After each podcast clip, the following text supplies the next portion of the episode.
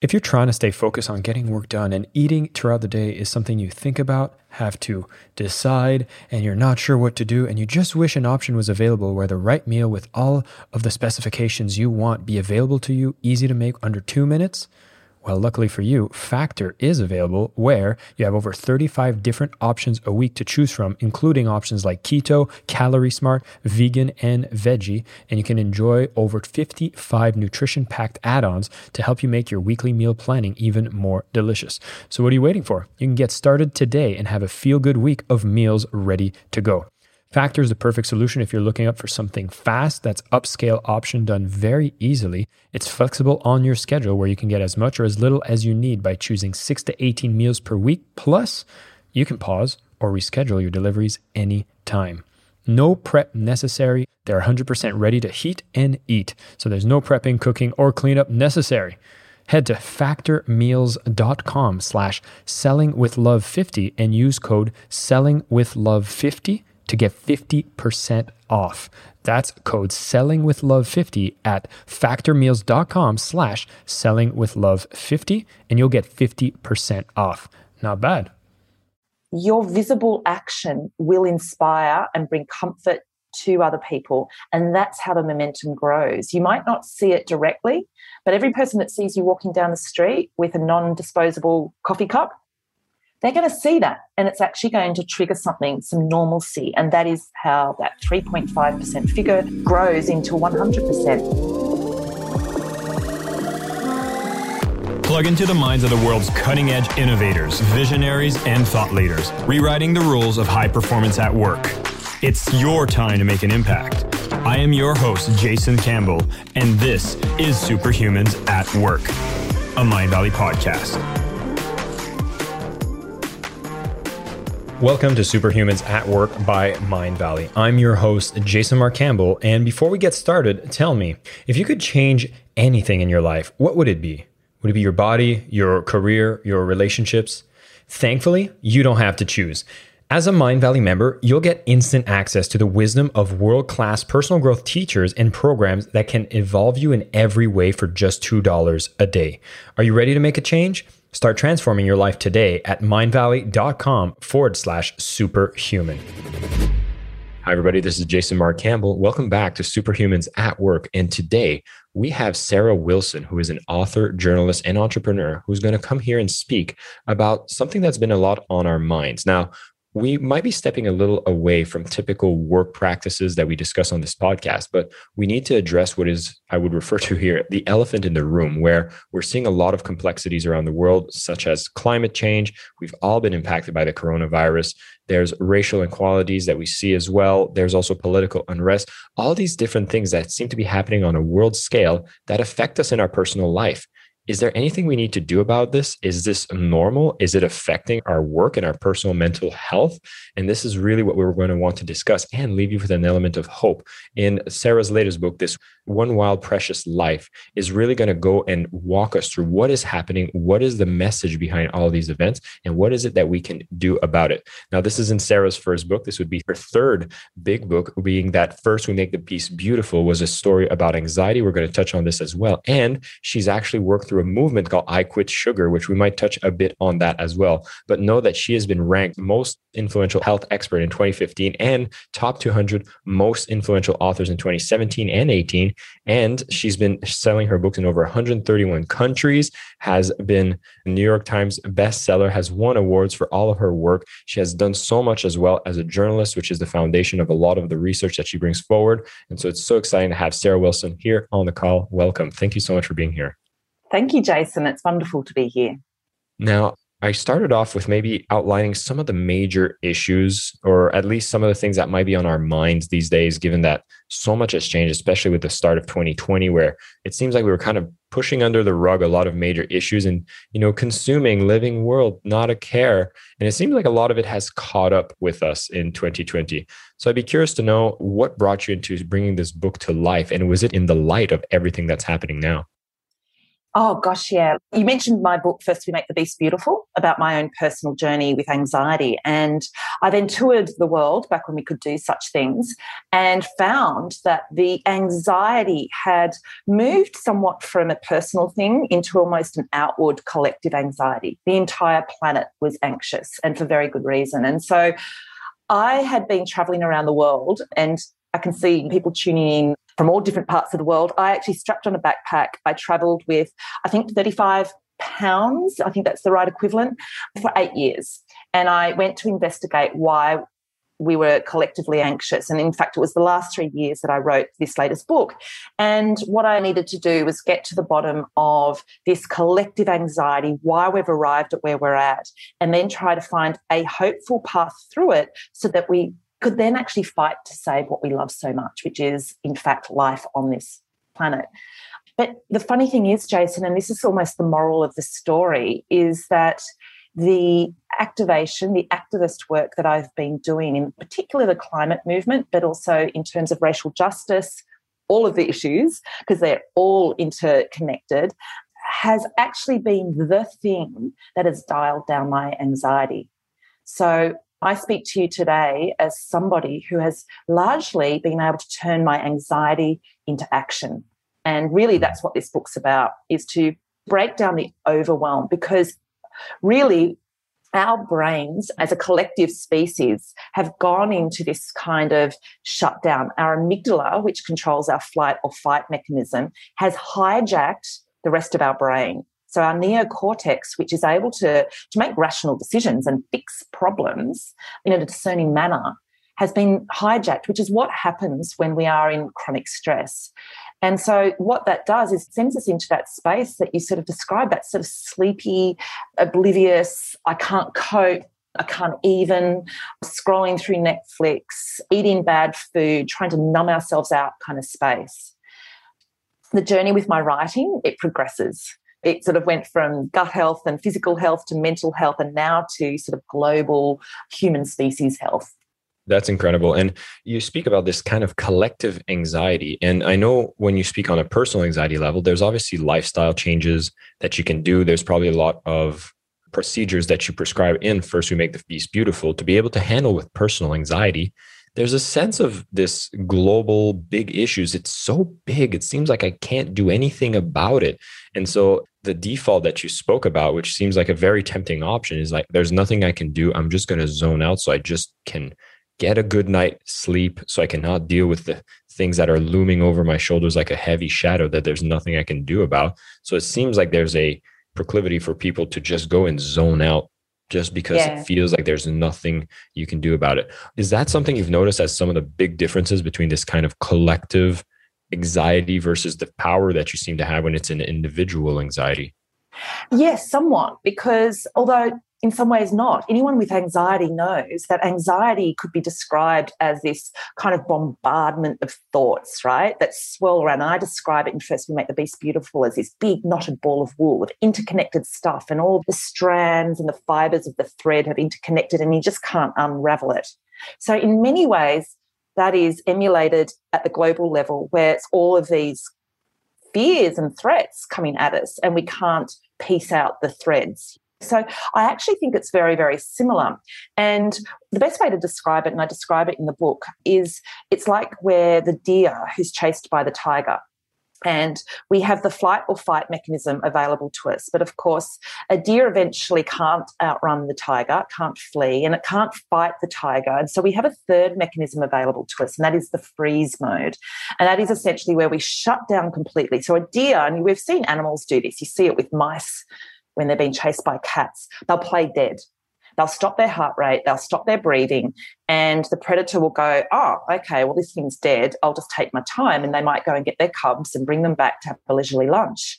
In that time, the mouse or the deer has an opportunity to jerk back online and just bolt for its life. We've seen that happen and it'll be skittish and it runs around.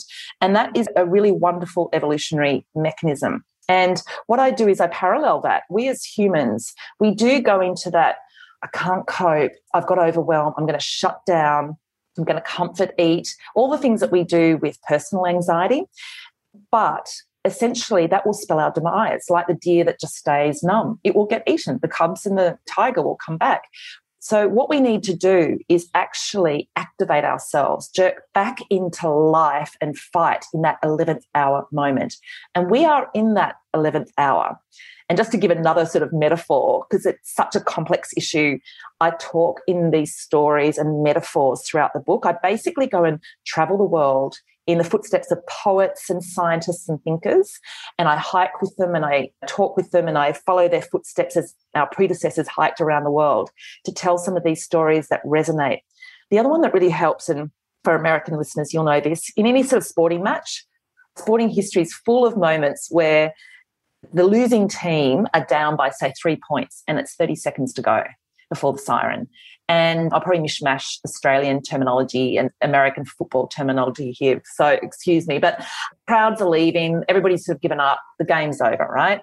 But something magic happens so often in those moments where the losing team almost throws the rule book out the window, forgets all the coach's tips, and goes into what I call kamikaze mode, where it's just right. And they want to win. They want nothing more in that moment than to win. And I'd say way more often than should actually possibly happen. Out of nowhere, the losing team comes through and scores that final goal and manages to win. And the history books are full of those moments. And that's what humans are capable of. So we are in that final 30 seconds. We have the capacity, the fight, the drive, so long as we get online and realize what it is we're fighting for. So the deer fights for its life. We are equally fighting for life on this planet. Mm. And that is the bottom line. And we are at that last final moment. And that's what my book is about is to galvanize almost a kamikaze full-blooded mode of being amongst us all because what else is there the alternative definitely is not appealing we're talking about something that actually would really cause some real devastation to us as a species. I love that we have one of our members here, Alicia, is referring to calling it a Hail Mary play, where you just throw everything at it. And this is maybe something that I hear and I'm like, okay, I want to do a Hail Mary. This seems like a better state than just feeling like I need to freeze, that I can't do anything. And it's almost like something that can give me back my power. But I almost feel like I don't have a direction on where to run. When you look at these sports, they can at least all look that there's the goals over there. Let's gather all resources and just do one final attempt to run to that line versus in this fractured world, not only is it kind of difficult to know where am I supposed to run, but it even seems like there's two schools of thoughts that tell you to run in different directions. And even that seems to pull at the soul. And so I'd be curious to know through the book, do you give some ideas as to what are the directions we can run if we feel inspired to go for this Hail Mary? 100%. So, this actually segues nicely into the theme of your actual podcast, work practices, and things like that. So, I appoint 60,000 words in with only a month or two before deadline, where I did not have my hopeful path forward that I'd promised in the tagline of the book. I was in that space where I didn't know which way to run, and the overwhelm gripped me. And of course, I wrote this book in the middle of those devastating bushfires, which many of you would have seen because I know it was shown around the world, where we lost 20% of our natural world and over 1 billion wildlife koalas, kangaroos, all of that kind of thing. So I wrote in the middle of that, then COVID hit. And I delayed the printing of the book to actually incorporate that. And then, of course, the Black Lives Matters eruption also happened. So I had to incorporate that. So I was writing it in this very meta way, and the issues were just coming at me. And what I did one day, this is what I do all the time as a work practice. When I get overwhelmed, I put on my shoes and I grab my credit card and I get on a train and go out into bushland, just go out into wherever I can go. And I just start running and moving in nature. So I just go to nature and I move. On that particular day, I had to throw myself at it. So it was this wild scramble through rocks and everything. And I've always known intuitively that that's what works for me. And then I sort of came back from that four hour scramble through the bush and I was lying on the platform at the railway station and I just realized that this is actually one of the solutions. This is actually where we get our direction. It's almost like the coach or the team captain nature actually reminds us of where we fit. Nature reminds us of how we're meant to behave. There's this wonderful phrase that naturalists in the 19th century came up with to describe, you know, when you see a murmuration of swallows just suddenly dart, and mm-hmm. it's like, who was the first swallow to suggest that we turn left right now? Nobody knows. People have studied it for years, and there just doesn't seem to be any discernible kind of moment when one bird is the team leader. And the phrase that they came up with to describe it is group soul which I think is absolutely beautiful. And group soul, I believe, is something that we can tap into with nature. And I then went and looked at some of the 40,000 studies that have been done to show why it is that hiking and moving in nature gets us into this wonderful, happy, and measured discerning space. There's literally 40,000 studies on it, but some of them actually just explain what we know to be true at our soul level. And that is that when we actually see the patternings, the fractals in nature, it actually sets off this kind of sense of belonging in our brain. So the retinas in our eyes are made up of fractals. And for those listening who are not quite sure what a fractal is, it's that repeated patterning that happens in nature. So if you think of a daisy, if you think of a fern frond, that repeated patterning, a nautilus shell, and in our eyes, we have exactly the same. And in our bodies, of course, our structure is all based on fractals. And when we see it in nature, we feel this congruence, this sense of belonging. I mean, that's only one small study that shows how all this works. So, to answer your question and to also bring it back to how I manage my work, I have to go into nature. I've been a creative who writes for a living and I go down deep into the overwhelm. I basically find the overwhelm and that's where I go. And it was with sugar, a topic that nobody felt that they could get to the bottom of. Then it was anxiety and a reframing of bipolar and OCD and a bunch of things through a philosophical and spiritual lens, like a much broader aperture. And then with this climate fragmentation topic, I did the same thing. I go to the space where everybody's overwhelmed and then I try to piece a more beautiful path through it. And nature is how I've done all of those things. I find my answer by simply stepping into nature and moving with it, and awe and everything starts to take over. And I know my place in the world, and it all starts to make sense, and I'm activated. I don't want to sleep through the revolution to pick up on a Martin Luther King quote. We know something incredible is happening at the moment. We know we've got to make or break. We're at a fork in the road moment. And I don't want to sleep through the revolution. And going out into nature reminds me of that. And one last, probably not one last, but another analogy or metaphor that might sort of put in perspective. We've seen those stories on YouTube and everything of these mothers that are able to lift a massive car off their toddler when it rolls over them, right? There's incredible strength can be found seemingly out of nowhere. That's again something that we are capable of. And we will find incredible Herculean kamikaze strength to fight to save what we love. And so my journey is to get people connected with a thing that we love to find our nature. And I say this on the back of the book, something along the lines of, we love nature, we love our nature, and we need to reconnect with that and remind ourselves of who we are. And a big part of that is stepping away from the capitalist, individualist society and into the collective way, way more because the balance is thoroughly out. And quite frankly, we're disappointed in ourselves. I think a lot of humans don't like humanity right now. We don't like mm. what we see. And so we've got to reclaim what we're really about. So, yes, a very, very long answer to your question. The pathway, the secret is to go into nature, and it's so simple. Before we continue, I just want to tell you a little bit about Mindvalley membership. For all of you personal development junkies like me out there, growing in one area of your life just isn't enough. that's why we made Mindvalley membership to bring you the best personal growth programs on the planet so you can evolve every day in every way. Whether you want to get crazy fit, build a business, or manifest more money in your life, there's a quest for that. And now you can access every single one for just $2 a day. So if you're striving to become the best self and live the life you deserve, try out Mindvalley membership at mindvalley.com forward slash superhuman. You speak about how there's this disappointment. I would even expand it possibly further to expect that a lot of us even have a, a worldview that might be more like nihilism there's a lot of the sentiment that just throws you to what's the point? You're kind of feeling stuck. I feel like it's very connected to this freeze mechanism. It's just like, well, why bother?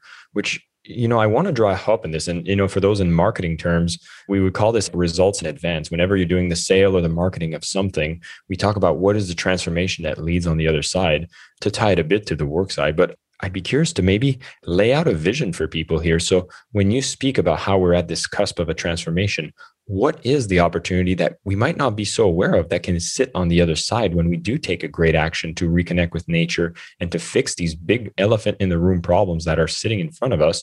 What does the world look like once we've actually overcome this and chose a better path than all the darkness that we seem to be repeated as a message of where we're going?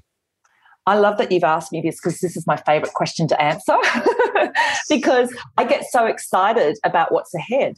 So, first of all, in terms of practicalities, I just want to point out that every solution to the climate crisis, which is the bigger elephant in the room here, under which COVID and everything else I basically think are offshoots. Every solution exists, every piece of technology, and so on. And what we need to do is just activate them all at once. There's an area of economic thought which is called donut economics or degrowth economics, which is really dialing down our consumption and our addiction to more, more, more, right down to just what we need. And the modeling has been done, and it's, it's such an exciting area. I mean, economics does not excite me, but I hate money so much that I give away 80% of my income because it bogs me down and it stops me from living the free life that my soul is calling me to right now. But degrowth economics is such an exciting area. And if you want to look it up, I think Kate Raworth does a great TEDx talk on it. If anybody wants to check that out after they've finished listening to this podcast.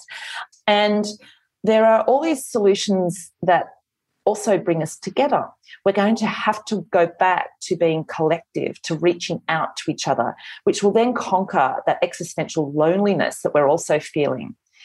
So, all the solutions intertwine and they actually deliver us to that human sense of connection, belonging, happiness, purpose, meaning that I think we're all seeking.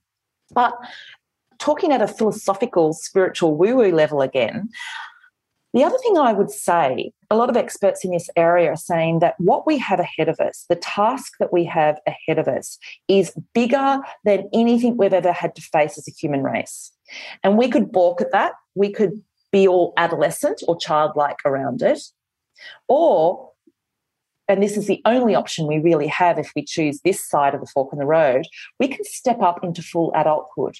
Lots of philosophers have talked about this the hero's journey, Joseph Campbell's thinking that informs Star Wars and pretty mm-hmm. much every storyline, every epic throughout history, right? Is this hero's journey of going out into the world, facing what seems like an insurmountable challenge, and coming back and actually joining humanity again as an adult or, you know, hero or warrior, whatever you want to call it. So I actually see the process that we have before us as the ultimate stepping up into our full adulthood. It's our full actualization. It's almost like several hundred thousand years of human evolution is leading us to a point. Where have we been heading all that time? Have we been heading all of this way to sit there on Twitter and Snapchat and watch the world go down? Is that the sum of our experience? I don't believe so. I think it's in our DNA. We are the product of ancestors who have fought and conquered their anxiety and gone out to the edge of their experience. And people went over the hill that was scary and they were fearful of what was over there. But the dude who did, he came back and went, Hey, these people over there have invented this thing called the wheel let's kind of copy it. We are the sum total of all of those heroic genes because they're the ones that lived, they're the ones that procreated. And so what we have now is an opportunity to step up and actually use everything that we've been moving towards. And what we've been moving towards is full adulthood. That is the definition of adulthood is when we stop blaming, stop thinking that somebody else is going to fix things, which is what we do as teenagers. And I say this all the time, we are in a suspended state of adolescence, waiting for the moment where we're going to step into this grown up experience. All right, so if we actually do save this one wild and precious life and we come out the other end, how proud are we going to be to be human? To be human is going to be the most awesomely audacious, bodacious, experience, we are going to be so proud of ourselves. And that's what I kind of try to point out to people is that's what we need to be aiming for within ourselves and also as a species to step up into the thing that we crave to be. It is in our DNA to grow up, to actually become that human. And we've been teetering on the edges for so long and we let ourselves down and capitalism or neoliberalism has dragged us back a long, long way. But I think sometimes, and I think Eckhart Tolle describes this as sometimes the bow needs to be pulled back so that when it's released, the collective fire in our belly will ensure that we shoot to our target and get there. And so that's how I sort of see it. I think our disgust around our individualism, COVID did that. We were all sitting in lockdown. We turn around and we look at our big black shiny SUVs sitting in the driveway symbols of gluttony and greed and try to keep up with some kind of Jones out there, we kind of look at it and go, mm, yeah, that's not what we're meant to be doing on this planet. That's not the point of existence. And I think COVID got us to pause for a little and to go, all right, what is all of this about? Who do we want to be? And that was the pulling back of the arrow. So I don't know if I've answered your question. I've answered it sort of in a roundabout way. But what I think sits on the other side is, you know, who we're meant to be. We will arrive back at ourselves, at who we are meant to be as humans. I absolutely love that. And yeah, you definitely did answer the question, which is just, you know, on the other side, you see this. And I would agree to this. We sit on this possibility of seeing the greatest kind of potential with us all working together to be able to actually overcome these challenges. And through the overcoming of those challenges, you have that unification that comes through that shared challenge which at this point you lay out more steps within your book to get people to kind of embrace what are the micro steps that can be done on an individual level that leads to kind of a macro movement that combines everything into making this transformation happen. I maybe wanted to touch on one of them that I think is something that for anybody listening who's listening to this saying, yes, I want to be a part of the solution. I don't want to be a part of the problem. We've already talked about first reconnecting with nature. That gives us a resync and a retuning. But you speak a lot about practicing wild activism. And I know you've done a lot of philanthropy yourself and you preach for people to be able to be more active. And, you know, even as we look at the political system, a lot of us have kind of lost faith in the political system. We feel more disconnected or alienated from it. Is this a great recommendation? Should we be looking to re-engage and try to reopen these conversations with these institutions that are supposed to be in space to be able to support the kind of decisions that should support the collective at this point and what are some of the things that are actions we can take in this moment after listening to this mm. Yeah. So, look, it's almost like I take what I learned from the hopelessness I felt when I was trying to work out how to get less sugar into everyone's diets. I had to end up concluding no one's going to come and save us. The sugar industry is in lockstep with the governments. The governments in the US, in most Western nations, have received a lot of funding from the sugar industry, and they're not going to suddenly impose sugar taxes and wipe out 50% of sugar. It's just not going to happen. And so I used to say, well, do it yourself. Don't wait any longer. Life's short. You can actually just start eating differently yourself. And it's a little bit of a battle, but it's a good one. It's a noble one. It's a great one for you and your family to go through. It's very much like that with the climate crisis and everything else, the fragmentation that's going on. Equally, your government, my government, Canadian governments, they all have the fossil fuel industry in their pockets. And that's been dictating so much of the ignorance, the acedia, the helplessness, the wrongness. So, yes, I think that there's several prongs, but it's shifted even in the last year or two as to what my thinking is. Most of the hopeful progression that's happening at the moment is happening with industry. Now, of course, recently we've seen governments really get serious and get online with what their responsibilities are. And we've got COP26 happening in Glasgow at the end of the year, which I think will really start to dial things up. But a lot of why governments have started to act is because industry has been acting. And why does industry act? Oh, because shareholders and consumers demand it. And so, guess what? We have the power. So, there's several ways that we can do it. Protest works. And I've never been a big protester. I'm a bit of an introvert. I don't love that kind of thing. But I looked into the research on it.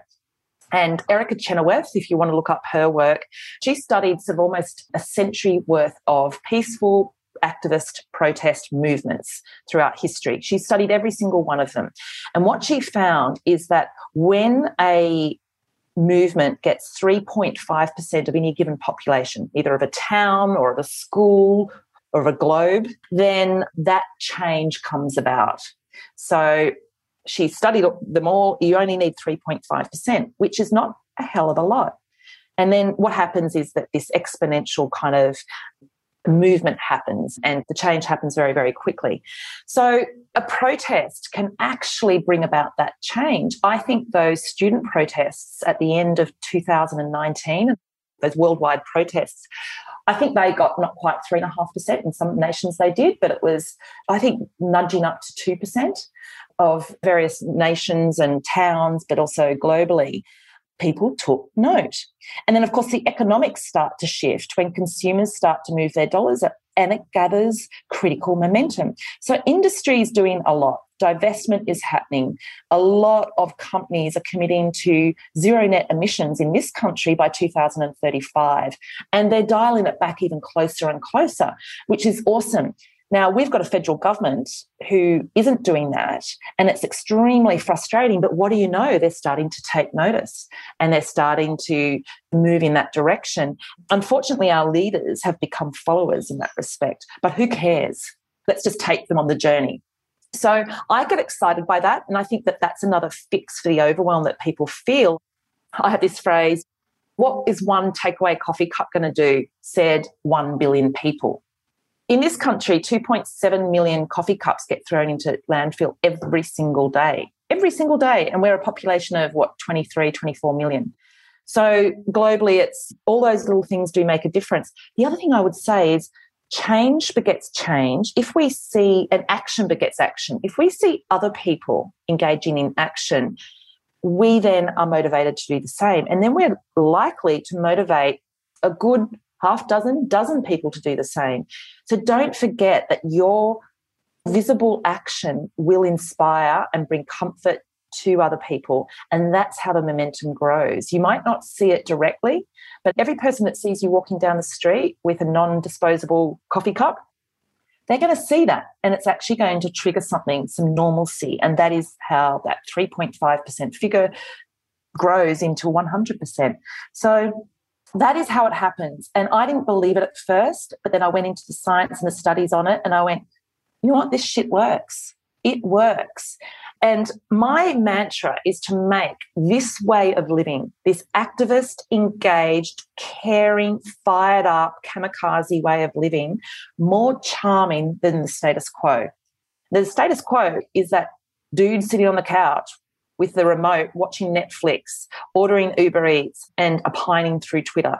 And I kind of hope that the way that I live, which is engaging in nature, doing everything I can to help, being fired up, having unlimited energy for this cause, I'm hoping that that looks a little bit better than the dude on the mm. couch definitely more inspiring. And I think for people listening, especially to this type of podcast, looking to be superhumans themselves, I think this actually gives you that direction to run into, which is get more informed, support the causes you know you want to make a change, do the minimum. There's things you can do, and then see, hey, I might be able to do a little bit more, a little bit more, and realizing that as a collective, we become pretty powerful, as you said. And I can just think of things such as how this reduction in plastic bags have happened, or even these plastic straws have been creating a movement. And these have just been little wins along the way that make us realize hey, industry does respond. I myself is someone that really does appreciate the free market. And I love the fact that they are the most responsive entities to create a response to our needs. So as we become more conscious consumers, as Alicia says on the call, we get to vote with our dollars, but we also get to be taking massive actions and we can access information on the causes, the events that are happening, and we can play a part so we can be part of this team that's actually shifting the world into a much better place as you expect it to become as we all take our part in making this happen. Sarah, thank you so much for your time and for the message you bring forward. For those of you who are tuning in, these are just some of the ideas. There's many more to be unfolded when you pick up a copy of this one wild and precious life, the path back to connection in a fractured world. If this inspires you, if you've been feeling like you want to take more action, this would be a powerful one. Grab a copy of this book. You're going to learn more about how to reconnect as well with your soul, how to get back into your spiritual practices that also lets you be reconnected, and so much more to ensure that you can be a part of the solution, which you'll naturally realize that also helps you with your personal issues, possibly these anxiety issues that you're dealing with. You're going to realize that when you're committed to a greater future and you're paying a part to be in this solution, you're going to be motivated, filled with energy, and hopefully you've noticed from Sarah herself how you can be inspired and filled with energy as you take action every single day. Sarah, once again, thank you so much for coming on the show. This was incredible. I loved it. Thank you. Thanks again for tuning in. Hope you've enjoyed this podcast. And if you haven't signed up already, be sure to check out Mindvalley membership. Besides getting unlimited access to our top rated programs and trainers, you'll also join an incredible supportive community on our new Connections app. This is basically a global campus where you find like minded friends, mentors, and accountability partners from around the world online or get together at local meetups. If you want education that connects you with kindred spirits and transforms you from the inside out, join the tribe at mindvalley.com forward slash superhuman today. My name is Jason Campbell, and this is Superhumans at Work, a Mindvalley podcast.